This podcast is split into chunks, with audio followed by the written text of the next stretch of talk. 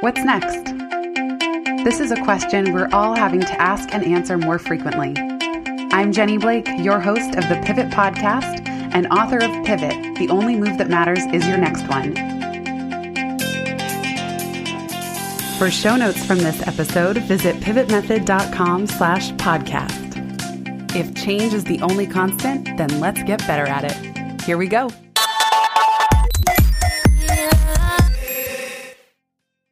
Hello, everybody. I am delighted to be here today with Steve Morris, my good friend and just such an incredible, big hearted person.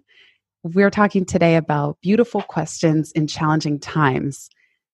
And I also have to say that Steve is somebody who, the way he communicates and who he is, has stood out to me from the very start.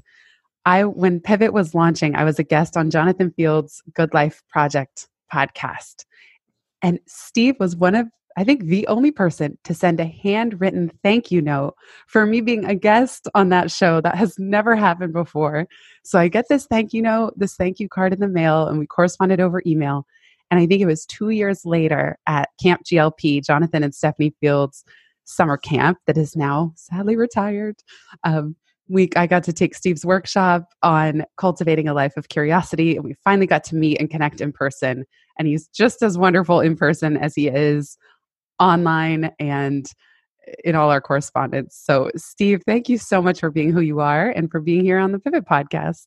Oh, Jenny, thank you so much, and thanks for the kind words. And yeah, I remember uh, quite fondly the um, my introduction into your world, uh, both through the lens of Jonathan, Jonathan, and the beautiful conversation that you had with him, and then it dove me into your wonderful book, Pivot, uh, which just arrived in my world as these things do or tend to do just when you need them most. And so after that podcast, I, I dove directly into that book, which um, was sort of a point in my life where I was making some significant changes, selling a business, transitioning into much more artistry and into my consultancy, which is the work that I'm doing now. So I just am thrilled to have this conversation with you here today.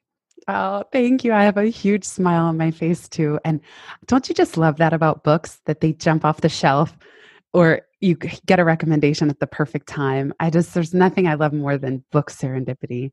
And I'm honored that Pivot was that for you. Yeah, I think books are just so potent and powerful.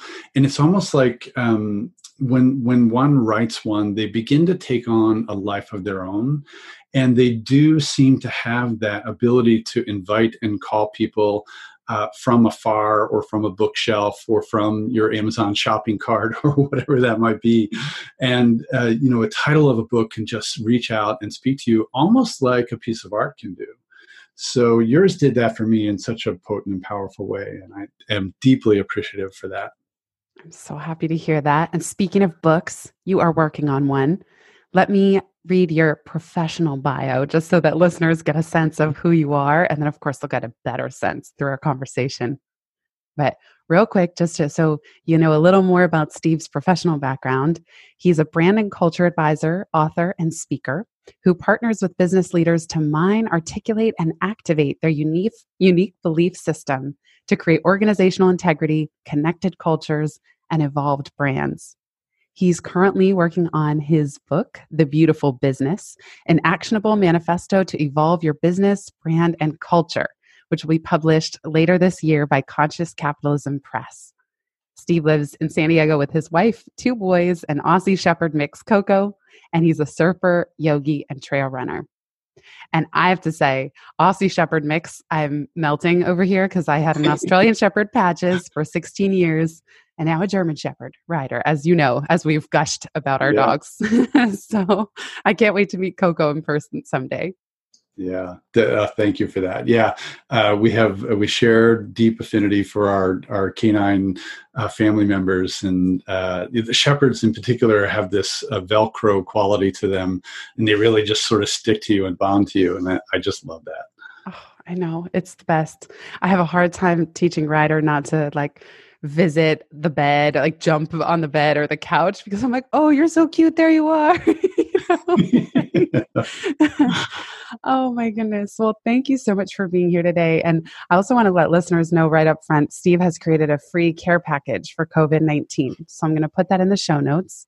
And you have studied with poets like David Whyte, and mm-hmm. you, you poet, poetry itself is a resource for you during challenging times. So I would love, Steve, do you have a poet poem in your mind or on your heart that we could maybe kick off with today? Yeah, thank you for that. Um, so, in the poetic tradition, uh, there's this metaphor of darkness. And David Whyte has a, a poem, and David, I, I, had the honor to study with for uh, a little over a year up at Whidbey Island off um, off Seattle in, in Puget Sound. And he's got a very famous poem called Sweet Darkness, which I would love to share. When your eyes are tired, the world is tired also. When your vision is gone, no part of the world can find you. It's time to go into the dark where the night has eyes to recognize its own. There, you can be sure you are not beyond love. Let the dark be your womb tonight, and the night will give you a horizon further than you can see. You must learn one thing the world is made to be free in. Give up all the other worlds except for the one to which you belong. Sometimes it takes darkness and the sweet confinement of your aloneness to learn that anything or anyone that does not bring you alive is too small for you. Again, so the poetic tradition and even the artistic tradition of darkness is a metaphor for the imaginative realm where anything is possible. And as we experience in all in our own different ways this time of sequestering ourselves off into our, our tightly knit family units and our our, our domiciles, uh, however we've made them, uh, we actually have the ability, and maybe even we're forced to go into our own realms of darkness. And you know, darkness has this other stigma associated with it in that it's this negative um, daunting type of thing. Um, but when we think about the human condition and the core beautiful attributes that we have, uh, such as the combination of the heart and the mind, part of the beauty of the mind is that, especially in the human condition, is that we can imagine anything. And in these times, we can imagine the most horrific catastrophe or let our imagination spin out with the fear and anxiety that exists right now in our world. Or conversely, we have the opportunity to imagine any type of future that we want and activate that future. And when we engage our hearts into that particular conversation or equation, we get to tap into the elements of love and courage. And the, you know, the French word for cor- courage is coeur, uh, which actually means heart and it's an old french word. So there's two ideas are tethered together. And when we think about the combination of our imaginative self and that which we can create and manifest on our own and the courage to step into those things as we reorient or create our own way through this darkness that we're in right now i see it all as an invitation.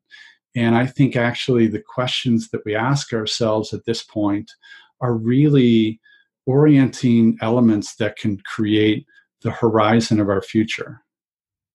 I love your work around this and the studies that you've done around reimagining life through questions. How maybe you could define for listeners and where the notion of a beautiful question comes from, and even how you have carried that forward into your work, both with individuals and companies, and how we could even apply it now. I know that's a lot. Yeah, yeah, yeah, yeah. So, just a, a, brief sort of background. Again, this tethers back to David Whyte. but um, so David Whyte was uh, quite close friends with the poet philosopher John O'Donohue, and when John O'Donohue passed away suddenly at the age of fifty-seven, uh, he died in sleep overnight, and this was, I think, in 2012. Uh, there was a workshop that that John O'Donohue was was scheduled to uh, deliver, and it was all about uh, beauty and questions. And the organizers of that particular workshop approached David Whyte and said, "Hey, would you would you mind delivering this workshop?" And David's response was essentially, "Well, I, I'd love to deliver this and step in for John, but I really need to make it my own." And it was at that point where he began to think about what a beautiful question actually meant to him and and how then that one could work with that. So again, I don't, I don't want to take credit for defining what a beautiful question is. This is really his definition of it. But the way he would define a beautiful question is that it's a question, first and foremost, that it can't be answered with the strategic mind you know we in business we think about you know okay let's let's let's design a strategy especially in this crisis so that we can get through this a beautiful question it's it's one that rilke would say is a lived question it's a question that we experience and it's a question that we not, might necessarily not have an answer to which leads us to the second attribute of the beautiful question which is a beautiful question is one that can reorient our trajectory or our horizon. And by that, we essentially mean that it can take us from one set of attention, which might be in, in, in these particular crisis oriented times, uh, a, a, perception or, or focus around some of the negative and fear based attributes into a reoriented direction that says, what are the possibilities that exist during this time? And what are the beautiful benefits that might exist during this time? And so those are the key attributes to the beautiful question. And really um, when we think about it it's they're not necessarily questions to be answered immediately and in fact the asking of the question is sometimes more important than the answering of it because when one begins to, as Rilke says, live with this new question or live the question itself, we actually begin to step into a whole new life and a life of, of a completely different set of opportunities in front of us. You gave some really outstanding examples in your workshop and i'm going to riff now i was trying to find that notebook from 2018 but yeah. i didn't find it fast enough but questions like and then i'd love to hear some of your favorites what is my highest calling what mm. is my deeper truth? What am I not saying? Uh, what is my heart's desire? These are ones that have come to me since I took that workshop with you. What are some mm. of your favorite beautiful questions that reorient you or when you're working with others? Well, I, you know, it's so interesting because there, I, I think about them a lot, and and depending on where I'm at in my world or what's happening, sort of in my life and the things around me, uh, the questions will change. And I, there's actually a handful of beautiful questions that I've been thinking about. Um, uh, before we got on on the conversation here, I was talking about, uh, you know, I've been walking the beaches and and the canyons here, um, walking around with poetry. I walk I walk around with poetry in my head, and I sort of speak it out loud um, which probably makes me sound utterly crazy because I'm literally just talking to myself, but I'm speaking poems. And sometimes I'll be walking the beach and, um, uh, like I was just a couple days ago, and I thought of uh, a couple of questions that might be pertinent for us right now. So, one, for instance, might be what if we saw this time, this time of crisis, actually as a time of awakening, an invitation to instigate and foster our own creativity or our own version of lived artistry. Uh, you know, a question like that might make us think differently about how we show up in service to other individuals or even organizations during this time. Um, the other question, it was an interesting question, and, and, I sure hope you don't put me in the spot for this because I don't have an answer to it, but it, it's so potent that it sort of jarred me awake, which is what promises can I make to myself here and now as I experience this crisis that I will that will change me on the other side of it. That is good. Yeah. that yeah. is good. That will change me on the other side of it. And to your first question, I feel so clearly and urgently that we are being called to rise as individuals, as a collective, as society. and and i think it's so powerful to say what if i saw this time of crisis as a time of awakening and the, mm. the beautiful question i'm asking is how am i being called to rise and one that i put forward to the momentum community is how can i serve and i think even that question how can i serve is a heart based question that we can live. And every day the answer might be different, but we can wake up every day and say, How can I serve? And yeah. live that. And as well, I love this one that you shared. What promises, wow, what promises can I make to myself here and now as I experience this that will change me on the other side? Yeah, it's it's so beautiful and jarring for me that I I really need to, as Rilke said, you know, kind of live with that a little bit because I don't like I want to answer that. It my the inclination typically when we when we bump into questions like this is I want to answer it with my strategic mind, and um, and so I work with a lot of different business leaders across the country as I know you do, and so as I pose that question in some of the conversations that I'm having with business leaders I, I actually allow them or invite them rather into beginning to answer that question with their strategic mind. So, for instance, that might take the the the direction of, you know, I'm no I'm no longer I'm going to promise I'm going to swear up and down that I'm no longer going to pull back on my marketing. I'm going to make sure that I have a strong and solid base or I'm really going to double down on my uh, core beliefs with my within my organization. Those are mostly strategic oriented responses. But the other side of the promises that I can make myself is, you know, might go into how can I be much more true to myself during this time and hold that truth as I continue on the other side of this? And what does that promise sound like to me? And and how do i how do i allow that to sink both into the marrow of my being but also into the rituals and the practices that i will employ or am employing now and will promise to continue I think that's so important. And that question of how can I be more true to myself? Don't you feel like at least here in the states where more and more more and more people are being asked to shelter at home and do physical distancing don't you think so many people are getting a chance now to kind of go inward a little bit literally into their homes but and i know some homes and environments are going to be very chaotic in South Africa, they just said no more walking the dog, which I don't know what you do with that dog energy. then, mm. like, if you can't even walk the dog, but I do wonder how many people will be shaped by this opportunity to work and be at home and how their families will change, how their relationship to work might change, how the relationship to their physical health might change, and what truisms, what inner truths are going to emerge where people say, I don't want to go back to the way things were.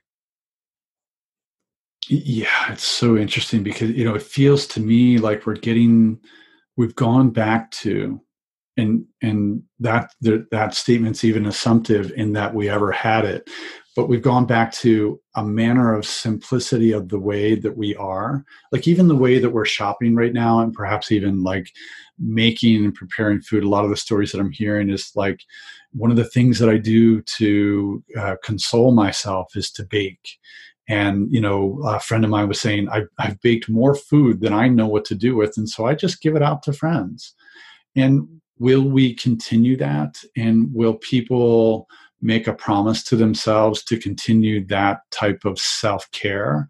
Um, you know the things you know my wife is a yoga instructor and she's doing so many more online yoga classes and the intend the attendance um, at her yoga studio is actually increased because of people's desire for self-care during this time.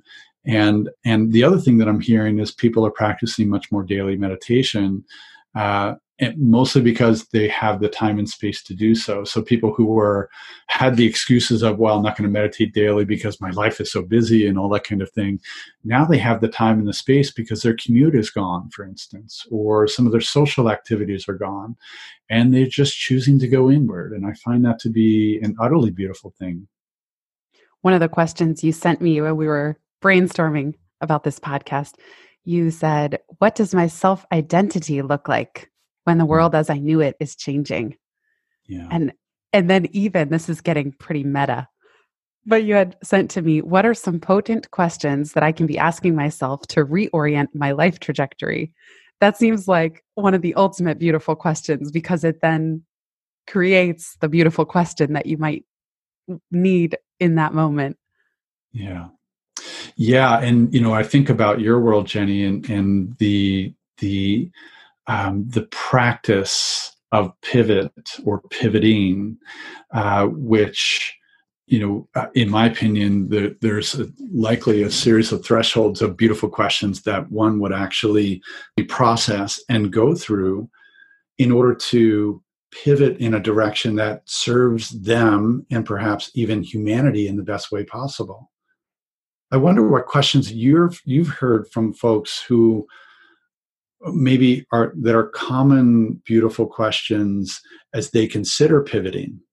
Well, I love first of all, I love that you called it the practice of pivoting. That is so beautiful and it's how I often talk about pivot. I say the big secret is there's no there there. Every single person I have met since I started working on this book in 2014 says pivot. Oh, I'm pivoting right now. I need that book. And everybody, so many people that I spoke to felt alone in their pivot. They felt that they were the only one. They were out on Pivot Island, you know, and the rest of the world had it figured out. And they were the one that was feeling confused or at a plateau or at a pivot point, or maybe they had just gotten pivoted. And the fact is, I call them high net growth individuals, but the most agile pivoters are the ones who realize that it's an pr- ongoing practice, that pivoting is a continuous process, and we get better at it. How do we get better at it? By practicing. And what are we getting better at? The skill of navigating change and uncertainty. And mm-hmm. so this time is calling all of us to practice pivoting. I, I mean, it's so crazy what is going on because things change one day to the next. I mean, every time I've recorded a podcast, the next day the news was different like it was already a little bit out of date within 24 hours if not two hours yeah. so we're all being asked to practice pivoting and some of the powerful questions that I've heard and that I encourage people to ask. So, this one's my favorite. And I think there was a research project done. So, I can't say that I invented this one. But if you were the main character in a movie and we are all sitting there with our popcorn on the edges of our seats watching the movie that is you. How is this event happening at the perfect time with the perfect characters for your evolution and highest growth? What are you meant to learn or do differently to get through to the other side? So it's like we're watching the climax of the movie. We're watching the moment of breakthrough where the perfect challenge has just planted itself in front of you. And you think the world is ending, the sky is falling. And we, the audience, are rooting for you. And we know you're going to make it to the other side. You just need to look at a certain blind spot or a blessing in disguise or evolve in some way and grow to get to the other side. So, what is that? Like now I turn it over to the person I'm talking to or any of you listening, what is that moment? How are you the main character in this movie? What is this moment in your hero's journey asking of you? How is it asking you to grow and evolve? And so th- that that's really a favorite. And then I also think um, just you know, if I would summarize that, something that's often helpful for me is just how is this the perfect growth opportunity at the perfect time happening in the perfect way? And yeah. that kind of takes the sting out of i wish this wasn't happening or I, I wish this would be easier. Because sometimes most of the time i think the biggest lessons for ourselves and the biggest eye-opening experiences come in a package that looks unwanted you know? Like wait a second i didn't ask for this. I didn't want this to be so hard or frustrating and yet, those are the experiences that shape us and the ones that actually give us the opportunity to evolve, which is so less likely to happen when everything's good and we're just kind of coasting, which is super fun too. Just life doesn't always work that way. Yeah. Yeah. And what you've just described there, Jenny, uh, so wonderfully is that th- this uh, in the arc of the story and and the theatrical and and um, movie um, story arc world, uh, you've described this thing called the moment of truth.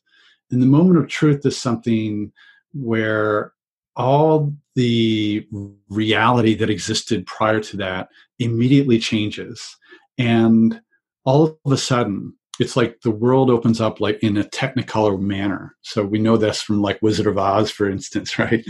Uh, and that that particular moment of truth is when that world opened up and it was a whole new unseen world of possibility that now exists that didn't exist before. And I do believe that there's a, there's a particular power in pausing in that particular moment and saying, asking oneself, what is this? What is the truth of this particular moment revealing to me that I wasn't aware of before? That I can carry forward into my new awareness, or frankly, even my new life. And I, I also find it very interesting that the work that you do and the work that I do uh, as you read my um, my bio at the very beginning, it's so interesting. By the way, hearing somebody else read your bio. Uh, I know. I change mine all the time. I make edits I, like once a week. it was just really. Int- I was like, oh, oh yeah, that is what I do. Oh, that's me. Um, I sound pretty cool. I didn't even read the whole thing.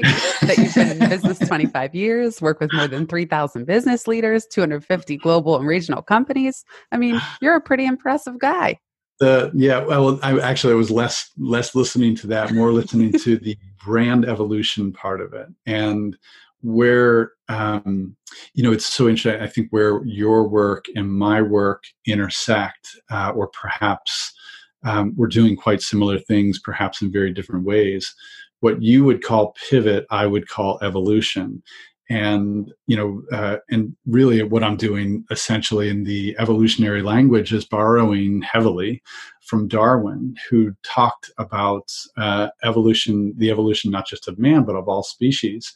And you know darwin gets a pretty bad rap for talking about survival of the fittest and things like that. And most people misinterpret his his work in that realm where the reality is you know he talked more about love uh, compassion communication, collaboration, and the ability to work with other species in order to evolve and adapt to the situations around us. And so, you know, we as humans, and really, frankly, all living creatures need to grow. And in the business world, the way I, I tend to couch it is, you know, growth for growth's sake is not necessarily the best thing, but evolution is a necessity because the world is evolving around us.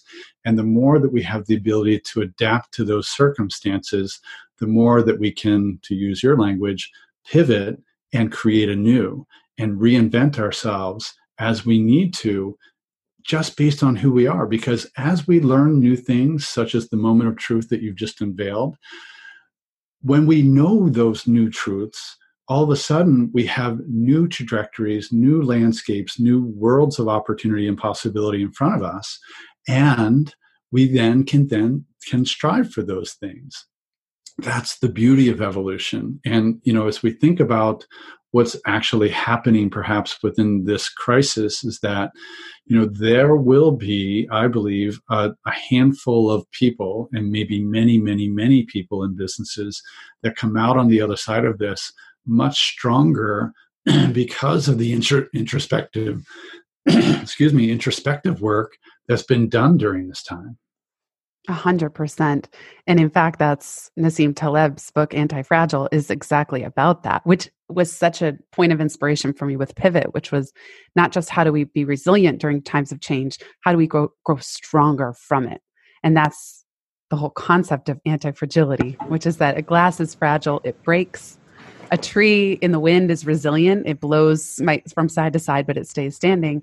And then for anti-fragility, he gives the example of a hydra, the mythical creature, where you cut off mm. one head, two grow in its place. And I love what you said about evolution too. One the the kickoff quote now that I share when I do a pivot workshop is from Heraclitus, and I'm sure you're going to know this one. But he says, "No person ever steps in the same river twice for it's not the same river and they're not the same person. And I share yeah. that with companies and people because even if you don't think you're pivoting, you're never stepping in the same river twice. You are a new person every day. And yeah.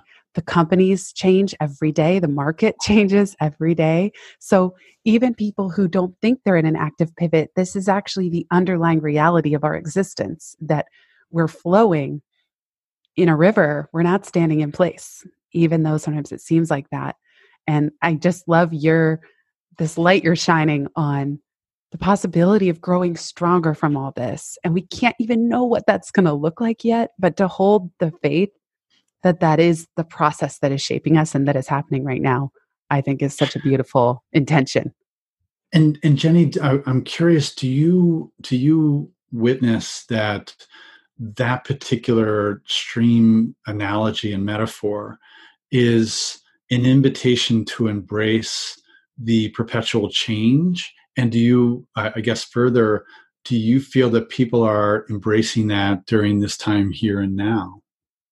Definitely. I think i think on some level i've never asked people their reaction to that quote alone but i get the sense that in a way it's reassuring because sometimes and i can speak for myself for most of my 20s i felt highly anxious and I wrote a blog post once called 10,000 Hours of Neuroses. I should read it on the podcast just so that I could like get it back out there. and I felt that the one thing I had gotten good at that I had 10,000 hours in was being anxious, nervous, worried, people pleasing, perfectionistic, stressed. That's what I perfected for about a long time. And I think for so many people, there's this underlying hum of anxiety that is navigating change that is the constant evolution that we're being asked for certain growth oriented individuals. They love it. That's the adrenaline and the excitement.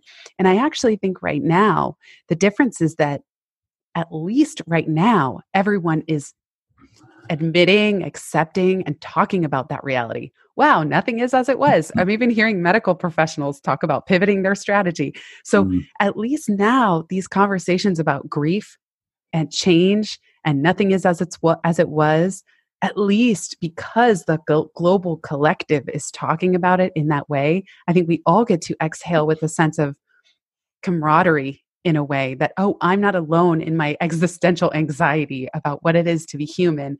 And on one hand love creature comforts and stability while at the same time being called to evolve every day in every way. And sometimes you feel like doing that, and other times you don't. But that's the nature of being human and of evolution, as you talked about, Steve.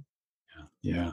Yeah. And Rilke talks about it from the perspective of, you know, being patient towards all that's unresolved in your heart and try to live the questions. And and even that stepping into the stream of you know, the question of what stream am I stepping into now? And how how how do I meet that stream in a way that is um, that makes me more able for the circumstances that uh, that life um, that the, the, current search, situations and circumstances of life that are being presented to me at this point. You know, our ability as humans to adapt and evolve. Uh, you know, it's it's kind of a beautiful thing to remember. And I wrote this in a blog post um, a couple weeks ago about you know taking the helm of leadership and that you know generations before us have been through this and and I didn't write this but worse or just as bad. And we actually can carry the lineage and the heritage of all the power of our ancestors uh, be they our parents, our grandparents, our great grandparents, and all that they've been through, knowing that they survived and even thrived. And the evidence of that is that we are here now and we've created this amazing planet. And we, we are also now the adults, the ones in charge, the ones with the hands on the helm, to be able to exercise our own creativity and our own leadership ability to really create that new future that we envision. It's a beautiful thing to remember that. I, I love that you said we're the adults now this occurred to me. This occurred to me last year. So at the time of this recording, I'm 36. I'll turn 37 in October. Age mm-hmm. doesn't matter, but I'm just giving context. Sometimes I'm curious. But so it was last summer. My cousin's daughter, who was 16, too young to get a hotel, but she got into this really cool New York Times fashion internship for two weeks. So my cousin asked, "Is it okay if she stays with you until they open the dorms for a day or two? And when I realized that Michael and I were the adults here and we had a guest room that my cousin's daughter was staying in, I like lost my mind. I couldn't believe it. I was like, oh my gosh, we're the we're like the weird quirky couple that lives in New York that when you need the spare bedroom for your for your daughter or whoever like she comes to stay with us and she's the one who had social plans and had all these fun things to do in New York and I just had that moment I'm like okay mm. We're the adults now that is so weird we're not the ones crashing on someone's couch they're crashing here I mean, you have right. two kids, so you already I, know that you're an adult. But I do, yeah. And and actually, you know, like if we were to transition that particular idea, what is adulting and what is leadership? Um, uh, you know, and this is something I talk about in, in, the corporate work, which is, you know, there's a lot of organizations now that want to have a flat or, or reasonably flat organization. So then, with that, it begs the question: Well, well, who's the leader? uh, or what is a leader within an organization that's flat. Now, certainly the CEO and the you know the C-suite level and the VPs and the managers all have a certain level of leadership responsibility. However, I make the case that everyone within the organization is a leader because even if the intern who comes in on week one and they're just fresh out of college or or whatever their experience is, they're still given a project uh, and they are still part of a team. And within that, they have the agency within themselves to uh, work on that project in the way that the organization needs, and they're responsible for delivering some type of set of results. So, within that, at the very least, they're leading that project. And if it's truly a flat organization, that they're invited to have a voice at the table and speak their perspective and contribute in a way. And that's also leadership. So when we think about like you know what can we do now here from a leadership perspective as we're hunkered down and sequestered off? Um, we have the opportunity to take a microphone and tap into a typewriter or speak into a zoom conversation and help others through this process. And i think that's part of the beautiful aspect of our communal hum- humanity is to be there in service to others in a time of need. Because the reality is you and I are both going to need it at some point too. And I might need that this afternoon or I might need that the minute I get off this this conversation with you. And I sure hope that somebody else is there to to help um, shine the light for me. Absolutely. And that's happened to me. It happened last week. I was super happy, upbeat, recording a podcast. And then within 30 minutes, I was in a ball under the desk. You know? yeah. It's just like that sometimes. You say at the top of your About page, there's nothing more powerful than a united group of souls ignited in a common cause with love at the core. Mm. I know that that speaks to your vision of the beautiful business. I also love what you just said about how do we lead during this time. And in your care package for COVID 19, you say what can brands do care for your customers and care for your team hmm.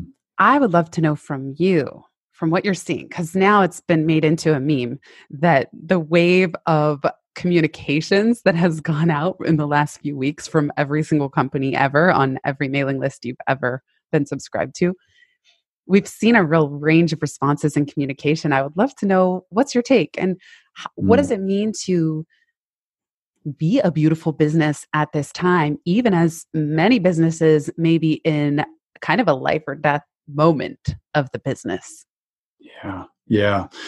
I, um, you know, like you, I'm, I'm creating a lot of content right now and and doing um, a fair bit of radio shows and podcasts and some webinars. And there was a communication I sent out to. I've got a mailing list of about twenty five thousand people, and um, you know, there's a bunch of people on that list that I don't know, and I I got an email response back from uh, a CEO in Florida. I will not mention the company name, but it's a big company that everybody knows, and they're in the restaurant hospitality industry, and his comment back to me and this was a this was an email that having having to do with self-care and connection to nature. And i was i was telling a very brief story about um, these two encircling hawks that were um, spinning and dancing on the updraft of the canyon breeze uh, right at sunset. And it was just a, an incredibly moving like 30 second moment. And it really touched me. And, and what it did is it uplifted me in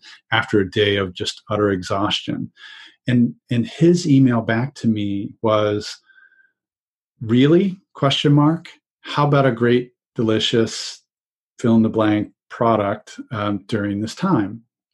And i i kind of loved that response because and and it actually and, and turned into this beautiful little uh, email dialogue that speaks directly to what you were just asking jenny which is you know how can a brand remain relevant and scratch to say in business during a time where you know certain businesses and industries are essentially cut off from their ability to even do work.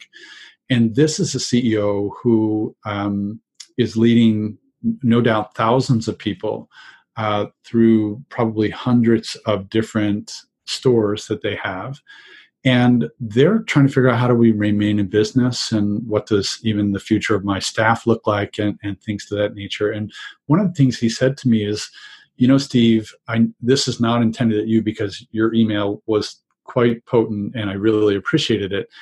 But i don't know what people are thinking when I get now my my inbox is 10x filled with uh, communication from people, which is more or less the same regurgitated information over and over and over again. And um, so, to begin to answer the question, at first there was empathy within that particular string of conversation, and and you know, uh, and one of the things I, I shot back to him was, you know, there's a couple of mantras that I'm deploying at this point, which is first and foremost, be of service.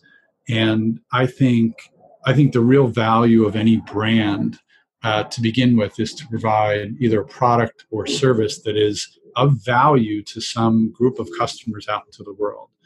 And while I think businesses and brands have the opportunity to still present who they are and express their character and their values, I believe that doubling down on how they can serve and how they can serve their their entire constituents and population at this point, including their partners, employees, and customers, is to be of service and care for them.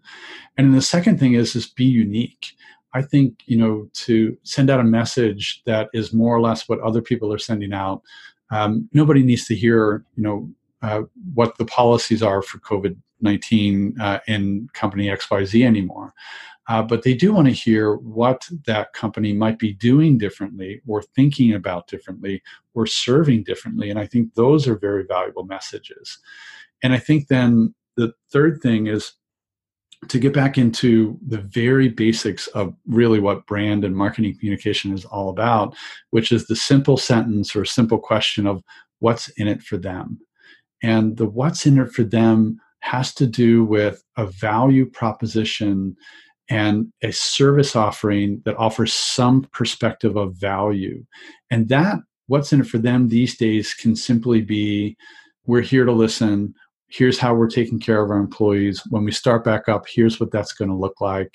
Uh, our products are on sale or free like zoom is doing right now it's offering it free to certain um, uh, public schools and things like that because they're trying to uh, shift into you know how do we do online classes but that i think that what's in it for them question is quite potent during these times 100%. I'll build on that. I just spoke with my friend Alyssa Doucette. She's been on the podcast before. She runs a company called Craft Your Content and has a team. And I was so delighted to hear she's been busier than ever since this started because there's so much communicating going on.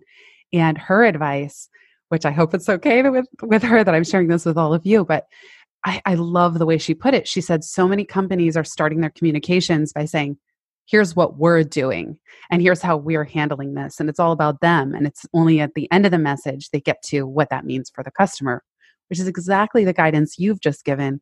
So she's been editing and helping her clients reshape to start every communication with how are you doing? Here's something for you. Here's what might be on your mind. And only then, later, if it's even still relevant, saying kind of the behind the business stuff, but that that's not really what people need to know unless in my case, you know, I had certain appointments or things that's just not going to happen. And I, I just also recorded a con, uh, conversation with Sarah Santacroce, a mutual friend of ours now, on being an empath and a highly sensitive person during this time. And this conversation about emails made me think of something that I want to get your take on. Hmm. I got um, more than one message saying, We've just laid off all our employees and we hope to rehire them later, but we don't know how long this will last. I got so sad. Mm. i have been so sad reading about the companies that fired everybody. I don't know. It's just on my mind. And I know there are certain types of bricks and brick and mortar businesses that really don't have a choice. And maybe the government soon is going to, any day now, release something that encourages those businesses to keep people on some kind of payroll. I also read an article about, let's say, housekeeping services, housekeepers, some of whom are documented, some aren't, where all their clients are just texting, oh, yeah, no need to come this week. And no matter how long they've been working with those families, they have no backup and no source of income. So mm. this is now totally sideways, building yeah. on what's in it for the customer. But I do, I don't know. I just have certain sadness when I read how things are unfolding, but I guess that's just inevitable. Yeah, uh, yeah, it's it's um, it is part of the difficulty. Um, my friend Owen uh, O'Sullivan, we were doing a recording which will go up online. Um, he was talking about um, uh, the the idea of flattening the curve as a metaphor and and the poignancy of that and you know, really, when you when you think about that in its harshest terms, we're really trying to minimize the amount of deaths that take place um, because of this particular virus. And so, when you begin to, if you were to just for a moment suspend the the harsh realities behind that and turn it into a metaphor, and then you think about that metaphorically from the business owner perspective, um, the question of what is the right thing to do now? And you know, some of that has to do with the question of survival. How does my business survive to uh, live another day so that we can continue perhaps to serve our customers? Um, because it doesn't do, I mean, it's a really interesting philosophical consideration. It doesn't do any good to go out of business and no longer be able to serve those customers? Or is the trade off that unfortunately we might have to make, or some businesses might have to make, is to lay off employees in order to survive and stay in business? And these are the very, very, very difficult questions that a lot of business owners are having to ask and answer and react and respond to in a way that has uh, a significant amount of care and empathy for the employees and the people and the human beings who are actually being directly affected by this. And I think it's a very tough set, set of questions. And I can't even count how many um, C-level conversations I've had in the last week and a half uh, around that particular subject. And it's, I can promise you, it is not easy for them. And it is not easy for me to hold that space, but it's, it's, it is in its own way, uh, its own set of beautiful questions. Yes, and it's almost the impossible questions in a in yeah. a sense because you're absolutely right. If they can't survive another day, they ha- you have to you have to do whatever you can to stretch so the company has a chance to survive and hopefully rehire. And then the uh, the third sort of option or thing that I've seen some companies doing is starting an employee relief fund which is mm. its own conundrum and beautiful question because well I, at least what came up for me was I might want to support that business, but then wouldn't it, shouldn't I put that money toward like, you know, homeless, serving the homeless, people who are hungry, people who, you know, so then you get this question of, it's it's so hard to pick and choose which businesses you're even going to say, oh yes, I'll donate to your employee relief fund. I mean, these are the times. If only we could all be billionaires. Yeah. Um, yeah. But I know we're I know we're reaching the end of our time together, yeah. which is so sad. Uh, would you mind sad, if I shared? Uh, would you mind if I share another short poem Please just to do. wrap this up? Which oh, sort of I would poet, love that. poetic foundation. I would love you know, it's that. Interesting. So David talked. David Whyte talks about you know part of the part of the work that he does um, and has been doing for years is in the corporate world and he got as he would as he would call it he got cajoled into that um, and it's mostly because in the corporate world uh, there often isn't language for some of the difficulties that organizations grapple with in the complexity of the human dynamics of things and poetry happens to have um, the ability to speak to that language with such poignancy. so this next this next last piece is is a piece called um, "We Look with Uncertainty." We look with uncertainty beyond the old choices for clear-cut answers to a softer, more permeable aliveness, which is every moment at the brink of death, for something new is being born within us, if we but let it. We stand at a new doorway, awaiting that which comes, daring to be human creatures, vulnerable to the beauty of existence, learning to love. Thank you and so that's much. by Anne Hillman. Thank you so much, Steve. I'll put a link to that in the notes as well. And I want to invite listeners if you have a follow up question that you would love for Steve and I to tackle in a follow up conversation, please let us know. You can submit it at pivotmethod.com slash ask. We said we probably would have so much more to cover in, in than just one conversation. And I always love your feedback of if the two of us were to ask, how can we serve? What are some of your beautiful questions? Let us know. It's fitting for the topic that you would submit some of them for us and we could always do another another episode just like this one. Steve, I can't thank you enough. Where can people find you? And beyond the poem, which is so beautiful, thank you for reading that. Is there any one thing you would leave listeners with before we go? Mm, yes. I would lead listeners back to that question of what is the promises that you can make to yourself here and now. Uh, and those promises might fall into the categories of how can I deploy radical self care for myself and for those around me during this time? And what are the beautiful questions that you can form for yourself?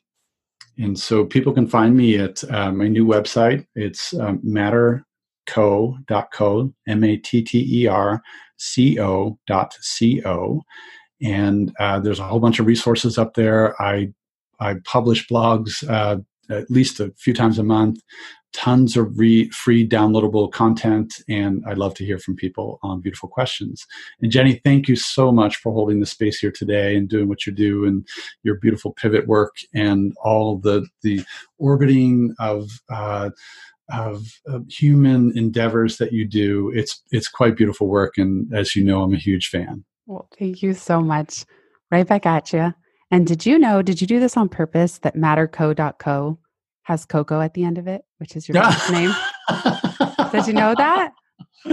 No, I did not. I, it was yeah. totally not intentional at all. But I'm but, seeing um, it, Coco. Little, it's right there. Little Coco will love it. Yeah. awesome. Amazing. Thank you so much, Steve, and thank you everybody for listening.